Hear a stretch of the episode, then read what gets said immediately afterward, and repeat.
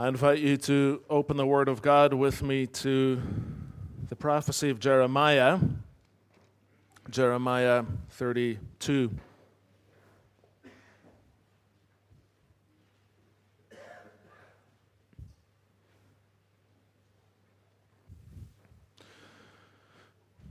Jeremiah chapter 32.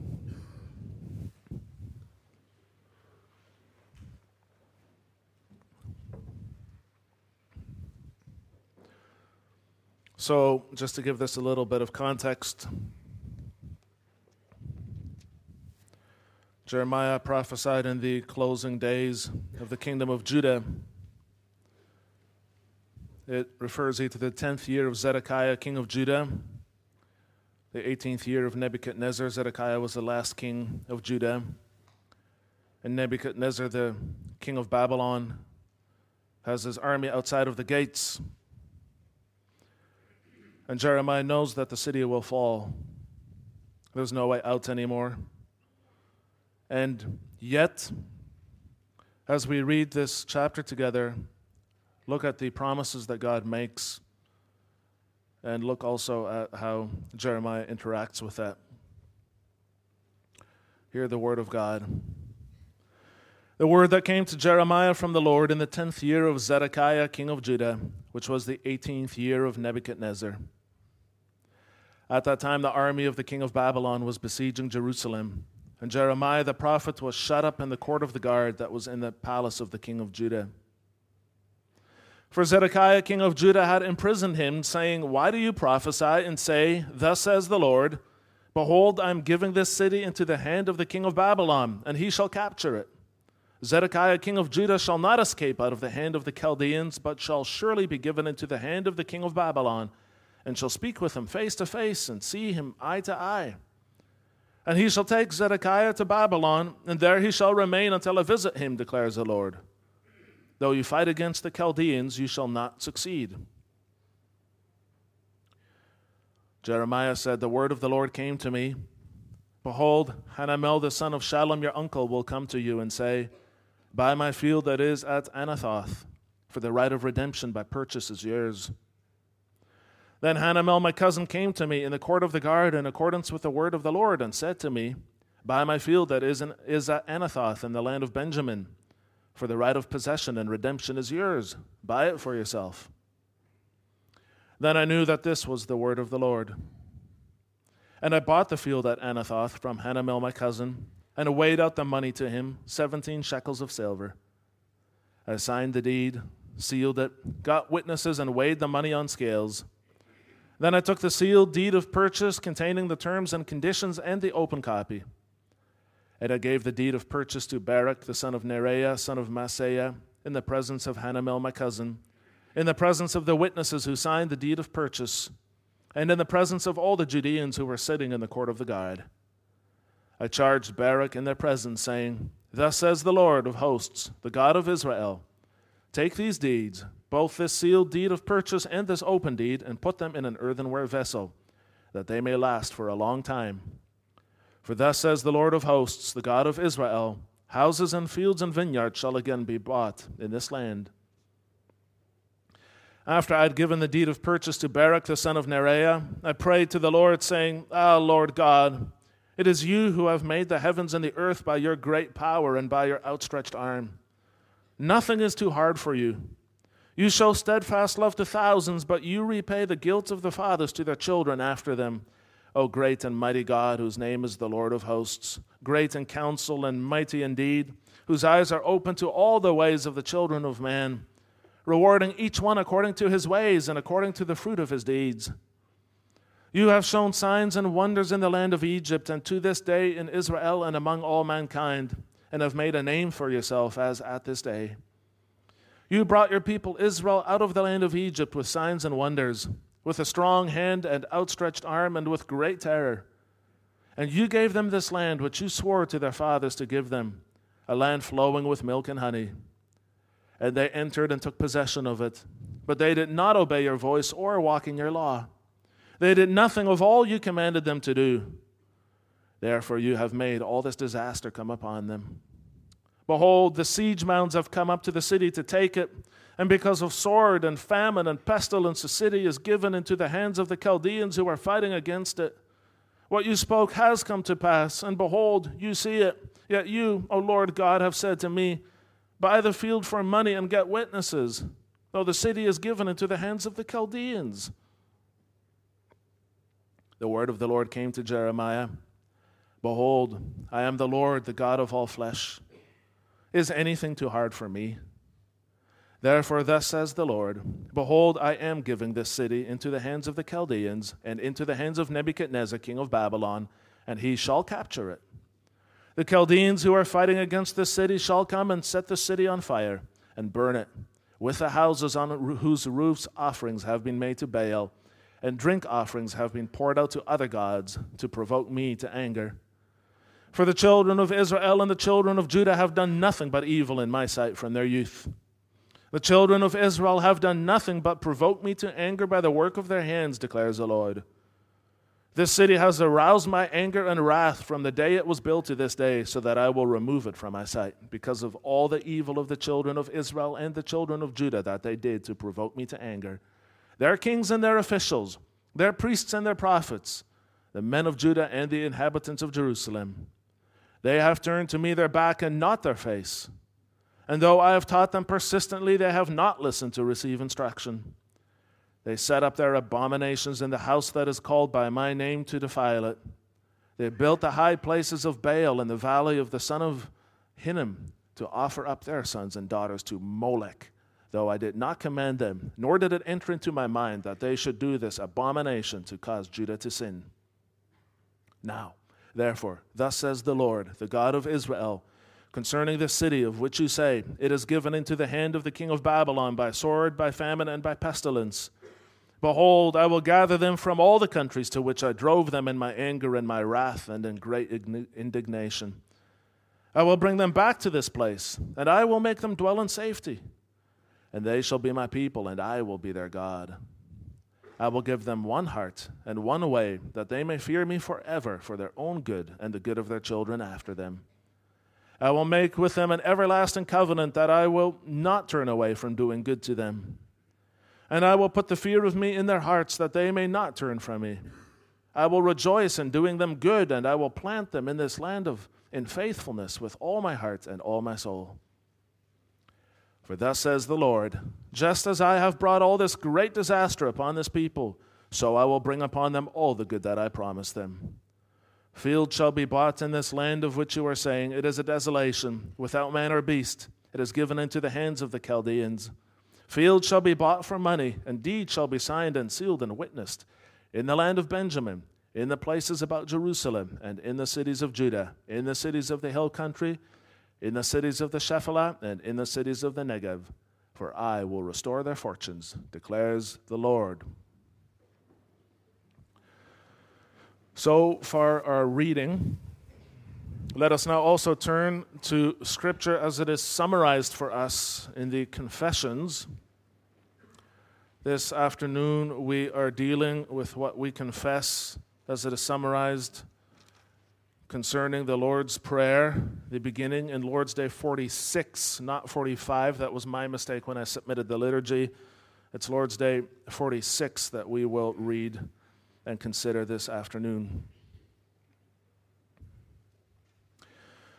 Lord's Day 46, page 560. Why has Christ commanded us to address God as our Father? To awaken in us at the very beginning of our prayer that childlike reverence and trust toward God, which should be basic to our prayer. God has become our Father through Christ and will much less deny us what we ask of Him in faith than our fathers would refuse us earthly things. Why is there added in heaven? These words teach us not to think of God's heavenly majesty in an earthly manner and to expect from His almighty power all things we need for body and soul.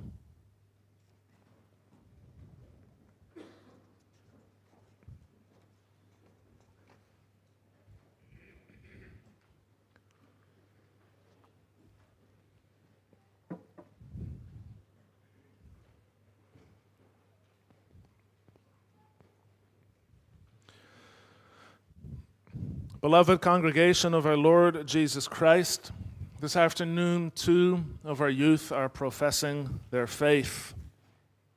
This is undoubtedly a high point in their walk of faith. After many years of Christian home, school, and church, they are ready to publicly commit their lives to the Lord. They want to move on, so to speak. And that's good. It is good to take public responsibility for what you believe. At the same time, their profession of faith this afternoon should not be seen as a kind of a graduation ceremony.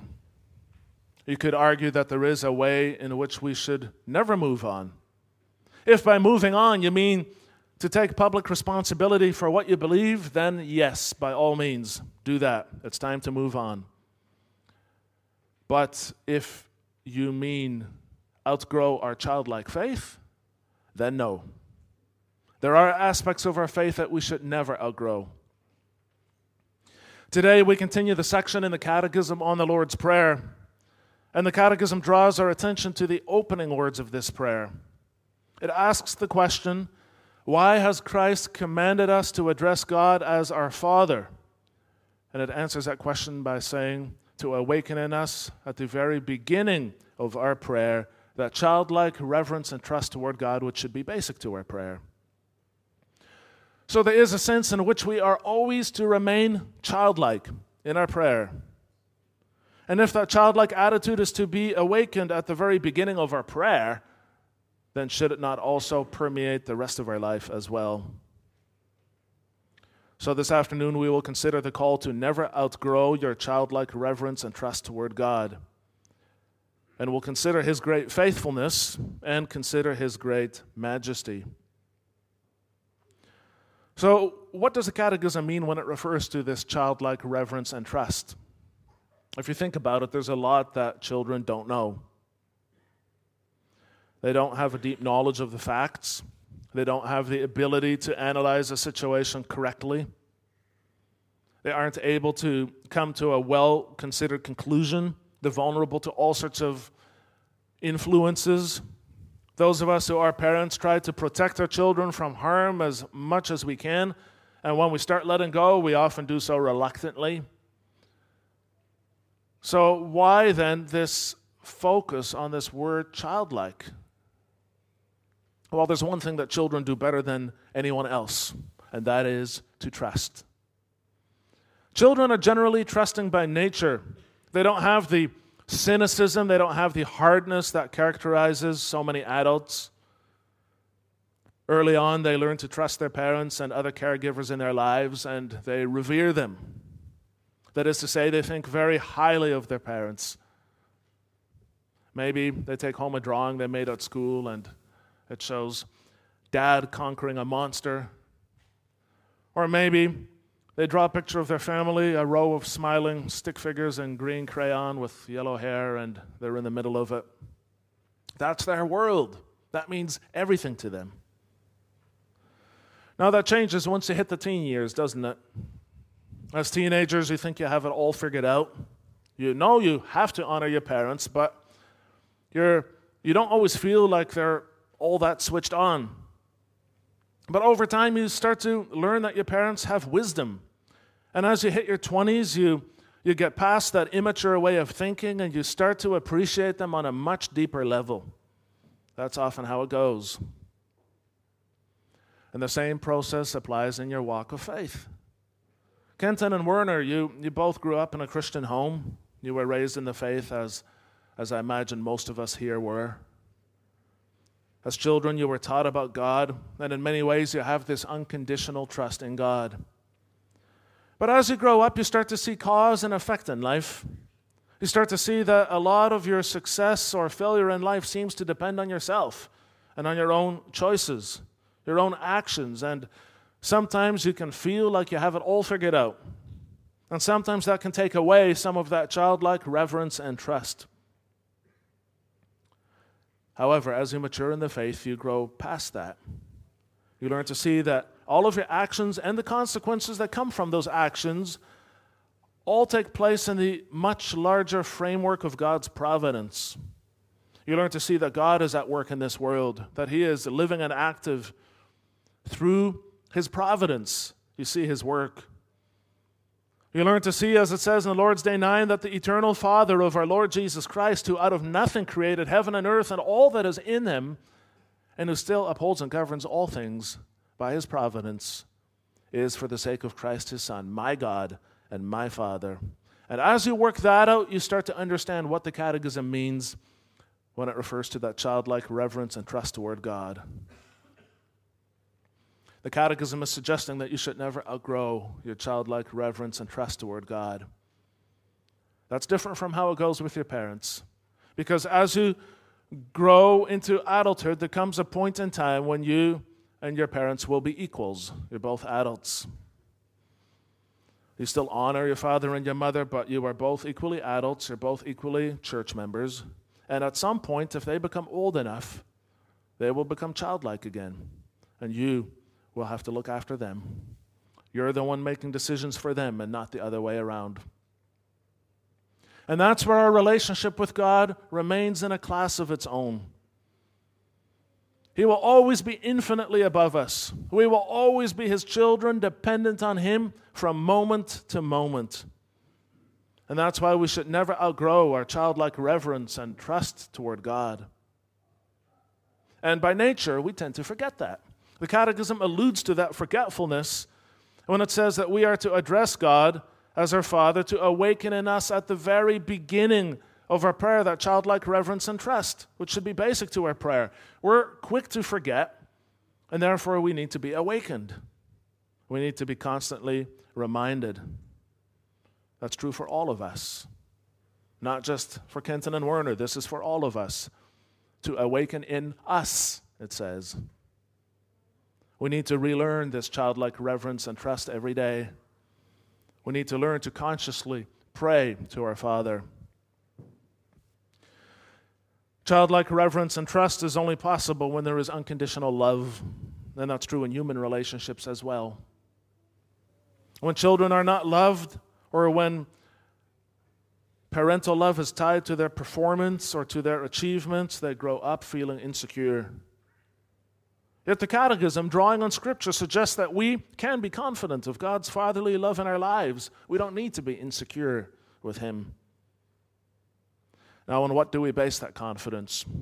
Not on ourselves, but on Jesus Christ. Apart from Him, there is no case that you can make for God's love. Apart from Him, there's no reason for God to remain faithful to us, and that becomes particularly clear in our reading from this afternoon. From verse 17 onwards, if you follow along, I'm going to do a quick tour of the passage here. From verse 17 onwards, the prophet Jeremiah lays out what God has done. First, he acknowledges God's sovereignty as creator. God is the one who has created this world, and as we saw this morning, this, this world, in a sense, the universe is a, is a stage on which we live out the covenant relationship with God. God has created that world. So God is the creator. God is also the judge who calls all people to account for their actions. It shows that in verse 18 you show steadfast love to thousands, but you repay the guilt of the fathers to their children. And then Jeremiah acknowledges God's faithfulness specifically to his people. Starting in verse 20, he reviews the entire history up to that point he remembers in verse 20 the signs and wonders done in the land of Egypt. It's a reference to the ten, ten plagues, of course. Then in verse 21, he refers to the Exodus, the bringing out your people Israel out of the land of Egypt with signs and wonders. That language, um, a strong hand and an outstretched arm. He brought them out with a strong hand and an outstretched arm. That comes straight from the books of Exodus and Deuteronomy. You find that phrase back there. And then in verse 22, he remembers how, how God fulfilled his promises. And verse 23, how they entered the promised land, they conquered it under Joshua. So, from God's side, he's been faithful from the beginning. He's kept his promises. From the beginning, he's kept all of them. But the people, the people consistently disobeyed. In verse 23, Jeremiah says, They did nothing of all you commanded them to do. That little sentence contains 900 years worth of sin 900 years worth of God's patience. They did, not, they did nothing of all that you commanded them to do. The people have failed in obedience. Not only that, but they failed in love. As God put it in verse 30, He says, For the children of Israel and the children of Judah have done nothing but evil in my sight from their youth. The children of Israel have done nothing but provoke me to anger by the work of their hands, declares the Lord. They have not loved the Lord their God. They have failed in the most basic of all commandments. And they have done this collectively with very few exceptions. Look at verse 32. He says, They have, verse 30, 32, they have provoked me to anger their kings and their officials, their priests and their prophets, the men of Judah and the inhabitants of Jerusalem. This includes everybody. You could argue that the people outgrew their sense of childlike reverence and trust toward God. And that really seems to be the recurring theme here. If we think of it in terms of the catechism, they outgrew their sense of childlike reverence and trust toward God. He refers to that in Hosea 11, verse 1 and 2, when he says, When Israel was a child, I loved him, and out of Egypt I called my son. The more they were called, the more they went away. They kept sacrificing to the Baals and burning offerings to idols. And in verse 33 of our reading, he comes back to that when he says, They have turned to me their back and not their face. And though I taught them persistently, they have not listened to receive instruction. So you could argue they outgrew their sense of childlike reverence and trust toward God. So, what happens when that sin, which is what it is, is left to grow unchecked? Well, the people fell back into the heathen religion of the Canaanites whom they had displaced including the worship of one particular heathen god, god called Molech. And God reminds them of that in verse 35 when he says, They built the high places of Baal in the valley of the son of Hinnom to offer up their sons and daughters to Molech, though I did not command them, nor did it enter into my mind that they should do this abomination to cause Judah to sin. In other words, they offered up their own children as human sacrifices to a heathen God. That's what that refers to. They lost their childlike reverence and trust in God, and they offered up their own children as a human sacrifice to a heathen God. Now, when you read this, it seems so far removed from reality to us. This seems completely insane. How, how could this even happen? How can this be a thing? How can anyone sink this low? But consider this to be evidence of what happens when people demand absolute control over their circumstances, because that's what this is about. See, the opposite of childlike trust is control. And they lost the childlike reverence and trust toward the true God. And then what you get instead is not a childlike reverence and trust toward another God, because that's not how heathens relate to their gods. Heathen religion is about control. And these sacrifices were a way of controlling and appeasing the heathen God. Their religion is about control. And that brings it a bit closer to home, doesn't it? We would never even think about sacrificing a child to Molech. But what are we willing to give up for the illusion of control? What have we given up in our pursuit for worldly success? time that should have been spent with our family, relationships with our loved ones, relationships maybe with the church members around us. What have we all been willing to sacrifice in our single minded pursuit of the things that we thought would make us happy, the things that we thought would help us to take control over our own life? What have you all given up on the altar of your ambition, your desire for control? What have you all given up for the things that you think make life worth living? And that's what happens when you forget to pray, Our Father, when you let go of that childlike reverence and trust. Now, what we have in our reading here is an extreme example of where these things lead, but they exist in all of us in an embryonic form, waiting to come out at the right time. And that makes it clear that there is nothing in our lives that makes us inherently worthy of God's fatherly love. That's why the Catechism goes on to preach the gospel to us. It says, God has become our Father through Jesus Christ. That is not just a theological statement of fact, that is the very reason for our existence. His love cannot make sense in any other way. There was nothing God's people did in the past to deserve it. There is nothing that we can do or have done to deserve it today. It is all God's faithfulness to us on account of His own Son, Jesus Christ. As Lord's Day 13 says, Christ alone is the eternal, natural Son of God. We, however, are children of God by adoption, through grace, for Christ's sake. Jesus is God's perfect Son, born as a true human being, lived a life of perfect obedience to his Father, never outgrew his childlike reverence and trust toward God, perfectly submissive at all times. Christ was born under the law. But unlike God's people before him, he kept it perfectly. And he did that so that God's people could receive the full right of adoption as sons. The word sons is significant because in the culture of those days, the son was usually the heir.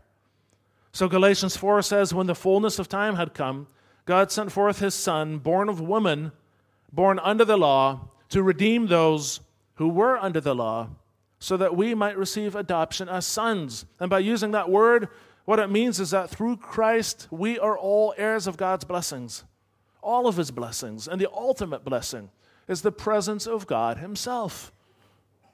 As the Catechism puts it, God has become our Father through Jesus Christ. This is the blessing. This is it.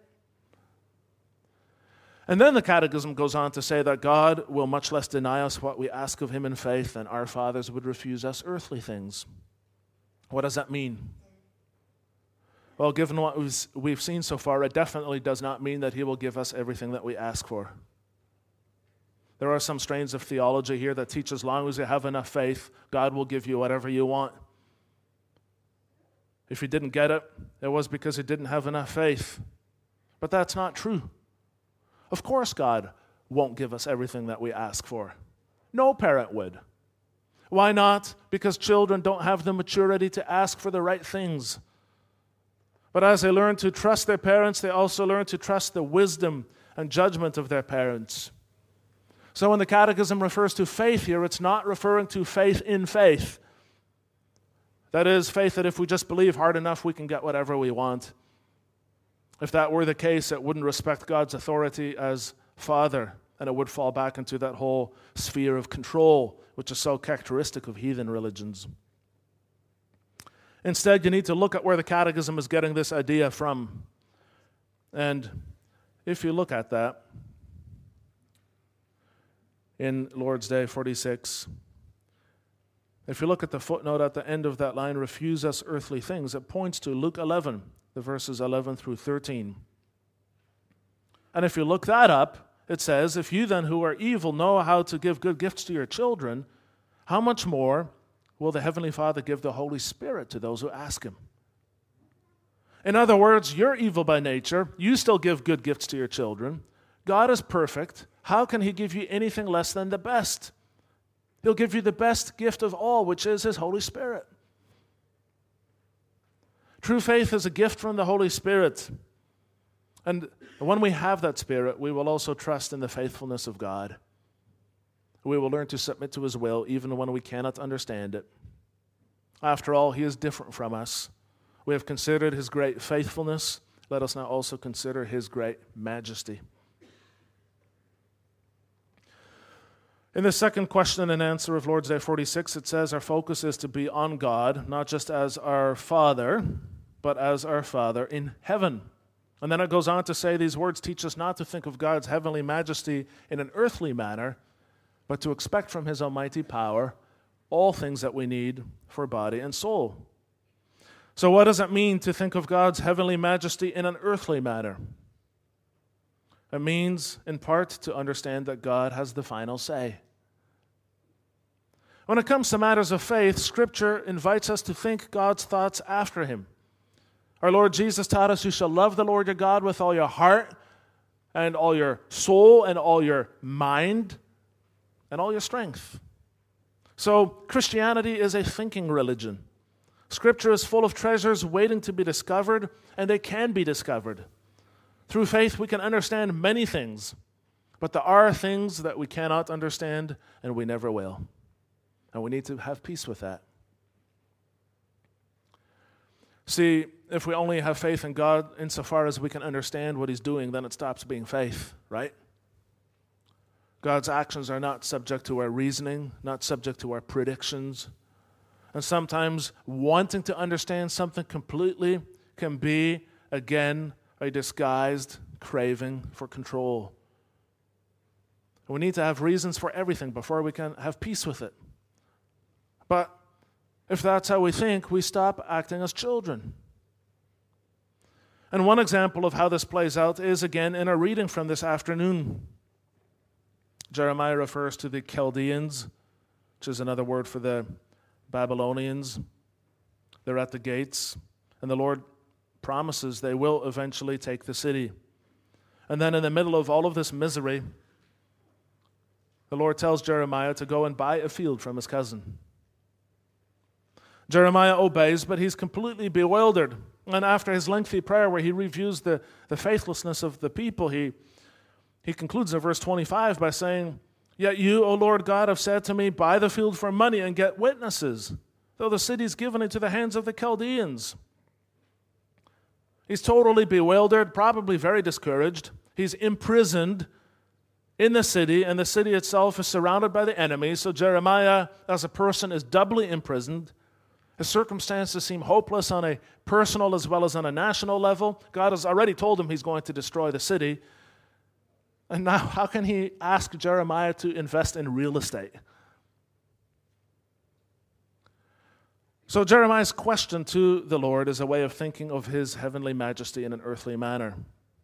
And that is why the Lord gently rebukes him. And look at verse 27. This is really interesting he rebukes him using the exact same words that Jeremiah himself used earlier.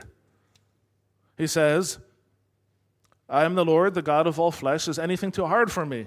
Which is exactly what Jeremiah said in verse 17, where he says, It is you who have made the heavens and the earth by your great power and by your outstretched arm. Nothing is too hard for you. So God is reminding his prophet here not to think of his heavenly majesty in an earthly manner. God has much greater plans than what can be seen here in the moment.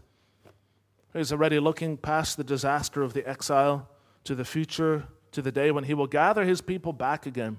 And He promises not to give up on them, but to gather the survivors and to preserve them. He says in verse 37 Behold, I will gather them from all the countries to which I drove them in my anger and my wrath and in great indignation. I will bring them back to this place and I will make them dwell in safety and they shall be my people, and I will be their God. And he goes on to say in verse 43 Fields, 44, fields shall be bought for money, and deeds shall be signed and sealed and witnessed. Fields shall be bought in this land. Now, the promise of fields is not just real estate, the promise of real estate. It is not just a physical thing. We've seen this before here. It has spiritual implications. Remember, to have a share in the promised land means to have a share in God Himself, in fellowship with God Himself. The promised land was the only place in the whole world where you could actually physically go and meet with God at the temple and worship Him. So when God promises that His people will buy fields again, He's assuring them they will still have a share in Him. And that's why He's asking Jeremiah to buy this field. It is, it is a visual parable so to speak. It's a physical reminder of His grace. There is something almost sacramental about that. We need that grace. The Catechism says we are to expect from His almighty power all things we need for body and soul. There's no one else we can expect that from. And our passage makes that very clear. God knows that His people cannot stand by their own faith, cannot stand by their own power. So he will need to gather them himself. And to show that it is entirely his work, he will do so after their destruction, when there is no human way that they can ever pull themselves together anymore.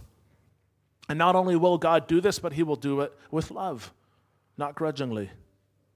Look at verse 41. He says, I will plant them in this land in faithfulness. 41, he says, I will rejoice in doing them good. I will plant them in this land in faithfulness with all my heart and all my soul. That's an incredible thing if you think about who he's talking to here. He's committed to his people forever. And so we can expect from his almighty power all things that we need for body and soul, as the Catechism puts it. We can count on him for everything. And the phrase body and soul also echoes Lord's Day 1. Remember? I think we talked about this in Catechism at some point. Yeah, you remember? Body and soul, that phrase echoes Lord's Day 1. We find it back in other places in the Catechism. And Lord's Day 1, of course, says that I'm not my own, but belong both in body and soul to my faithful Savior, Jesus Christ. And ultimately, God is so committed to his people because of Christ. It's only when the guilt is taken away forever in Christ and they're sanctified by His blood that God can indwell them with His Holy Spirit. So, what we find in this phrase, body and soul, is for us an unconscious echo of the reality of Christ's incarnation. He took on a human body and soul as well. As a Belgic confession, Article 18 reminds us since the soul was lost as well as the body, it was necessary that he should assume both to save both. Christ is a complete Savior, and that is why we are to expect from God's almighty power and God's almighty power alone all things that we need for body and soul.